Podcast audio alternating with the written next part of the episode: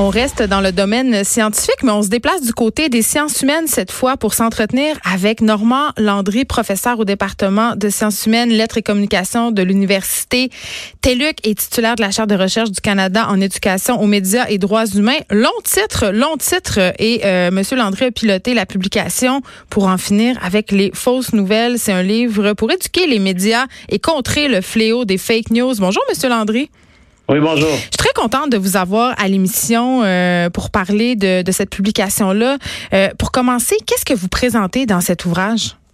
On présente euh, huit recommandations de politique publique. Là. Ouais. On a tenu il y a un an, en fait, là, un genre d'état général, si vous voulez, de la problématique des fausses nouvelles en lien avec l'éducation média au Québec. On a réuni plus de 150 personnes à Montréal à la Grande Bibliothèque. Mhm. On a une discussion collective sur ce qu'il fallait faire et au bout de nos discussions, on est arrivé à un certain nombre de consensus. Donc, on en propose huit, huit pistes d'action pour que les pouvoirs publics au Québec puissent agir de manière efficace pour lutter les fausses nouvelles et également augmenter les, les compétences des citoyens en regard euh, aux médias numériques. Avant qu'on en parle euh, de ces recommandations-là, Monsieur Landry, je veux qu'on se parle de fake news parce que le concept de fake news, on en entend parler depuis, euh, ça fait pas tant longtemps que c'est dans l'espace public, dans les médias mainstream, mais euh, les fake news, est-ce que ça n'a pas toujours existé? Mais en fait, on, on, parle de fake news depuis plus de 100 ans, hein, donc euh, c'est rien de nouveau. Ce qu'on appelle fake news, c'est, on pourrait dire, la, la, la, la nouvelle nomenclature pour parler de propagande et de désinformation. Ben, Donald Trump a beaucoup contribué à populariser l'expression, disons-le ainsi. Absolument. Oui. Absolument. Euh, donc, c'est un vieux problème et qui prend des nouvelles formes et une nouvelle ampleur à l'heure actuelle. Euh, une nouvelle forme parce que maintenant, c'est beaucoup sur les médias numériques. Mm. Une nouvelle ampleur parce qu'il y a une capacité d'avoir des, des impacts négatifs sur les systèmes démocratiques, mais aussi On l'a vu aux euh, États-Unis. diffusion tout à fait, euh, qui est tout à fait nouvelle. Donc, c'est pas quelque chose de nouveau, mais les manières avec lesquelles la question des fausses nouvelles se déploie et l'intensité du problème, lui, lui, euh, lui est tout à fait nouveau. Oui, parce que évidemment, euh, tout ça fait boule de neige avec les médias sociaux. Euh, Exactement. Les, les médias sociaux sont au, au cœur de la problématique. Dans quel sens?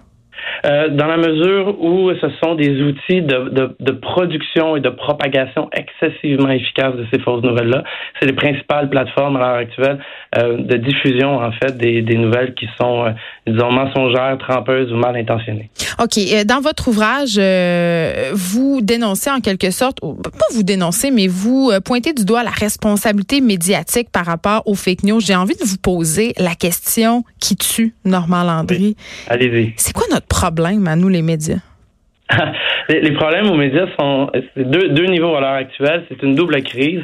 C'est une crise qui est d'abord économique, financière, que vous connaissez Ouais. certainement mieux que moi. Mhm.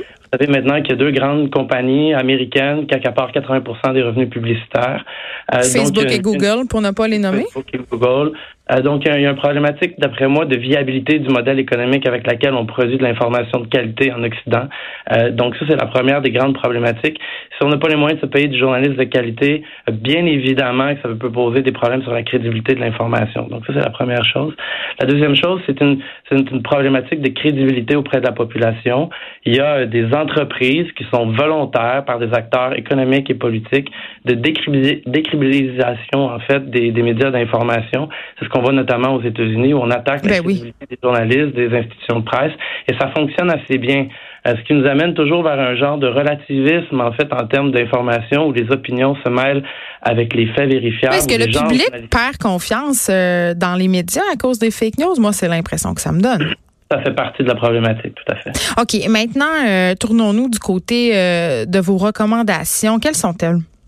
On en a huit. Euh, la première est certainement la plus importante, c'est euh, de financer de manière concrète et durable des initiatives euh, qui visent, euh, en fait, à assurer le, le développement de l'éducation aux médias en Occident. Donc, ça, pour nous, c'est quelque chose de très important. Il se fait de l'éducation aux médias à l'heure actuelle un peu partout au Québec. Oui, mais est-ce que vous Euh, croyez, euh, par exemple, M. Landry, que les entreprises devraient intégrer de la formation, par exemple, aux jeunes journalistes qui font leur entrée dans les salles de rédaction? Ça pourrait aller aussi loin que ça? Ou ça pourrait carrément être à l'école? Parce que j'imagine qu'à l'université, en ce moment, sur les bancs d'école, la communication, on adresse la question des fake news. Je peux pas croire. On, le fait, euh, on le fait à l'heure actuelle au Québec, mais de manière éparse et non systématique. Ça fait partie du problème. Nous, ce qu'on recommande, c'est qu'il y ait des politiques concrètes, structurées, structurantes d'éducation aux médias au Québec, pour qu'on arrête de naviguer d'une crise à l'autre avec euh, très peu de ressources. Donc là, vous voyez, on parle de fausses nouvelles. Il y a quelques années, c'était la violence médiatique. Avant, c'était la cyberintimidation. Avant, c'était l'hypersexualisation de nos adolescents. Donc, un certain nombre de problématiques qui reviennent dans l'espace public en lien avec les médias, mais qui sont adressées au cas par cas pas de manière systématique. Nous, ce qu'on pense, c'est que ça prend des politiques publiques cohérentes pour qu'on puisse regrouper ces problématiques-là et outiller nos éducateurs partout au Québec pour pouvoir développer des programmes qui sont cohérents, efficaces et qui s'ancrent dans le long terme. Deuxième chose qui nous semble vraiment important, c'est de lier plus les milieux de pratique et les, milieux universitaires. En français. Absolument absolument merveilleuse sur le terrain, dans nos bibliothèques, dans nos écoles. Il y a une déconnexion entre, le milieu universitaire et les milieux de la pratique. Un autre en même temps, le milieu universitaire se fait tout le temps reprocher euh, de parler un jargon et d'être inaccessible et élitiste. Donc, il faudrait peut-être que le milieu universitaire adapte son discours s'ils veulent qu'on les écoute. Ben, je suis parfaitement d'accord avec vous. On n'est pas en désaccord là-dessus. L'autre élément qui me semble absolument important, c'est de revaloriser nos bibliothèques publiques et nos médias communautaires. Ce sont de puissants vecteurs d'éducation média. Nos bibliothécaires scolaires, nos bibliothécaires dans les, dans les institutions publiques font un rôle honnêtement merveilleux pour développer les compétences informationnelles de nos jeunes, de nos adultes. Nos médias communautaires, vous savez, c'est des plateformes d'éducation média qui sont excessivement efficaces, mais sont sous-financées, sous-valorisées. Donc ça également, c'est quelque chose qu'on qu'on demande qu'il soit amélioré. On demande également que la formation des maîtres à tous les niveaux, donc du préscolaire à la fin de l'université. Ceux qui étudient pour être prof, là. Pour être prof, tout à fait, soit plus cohérente avec les besoins de l'éducation aux médias. Donc, on pourrait tout à fait, notamment pour la formation des maîtres euh, au milieu préscolaire, secondaire, primaire, développer des contenus en éducation aux médias dans le cadre de la formation initiale obligatoire. Donc, ça, ça nous semble quelque chose qui est qui est très important. On propose également qu'il y ait des mesures concrètes qui soient effectuées au Québec, mais aussi ailleurs, pour, on pourrait dire, revoir le modèle d'affaires des grands médias d'information. Et ça, ça comprend aussi la taxation des grandes plateformes de médias numériques. Et, mon Dieu, bonne chance. Aux médias. Mais vous savez, nous, on recommande. Hein, il appartient au pouvoir public ensuite de, de, de, prendre acte ou non de nos recommandations. Euh, là, je, vous laisserai pas. Oui, mais là, je vous laisserai pas déclamer votre manifeste au complet parce qu'on s'en sortira pas, Monsieur Landry. Mais en terminant, j'ai envie de vous demander est-ce que vous êtes intimement convaincu que les fake news menacent notre démocratie ici au Canada? Ça fait partie des problèmes les plus importants auxquels on est confronté à l'heure actuelle, oui.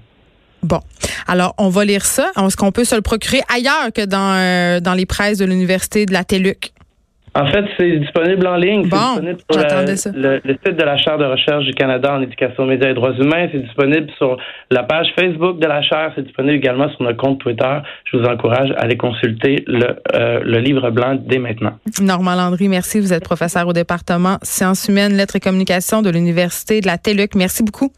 Je vous remercie.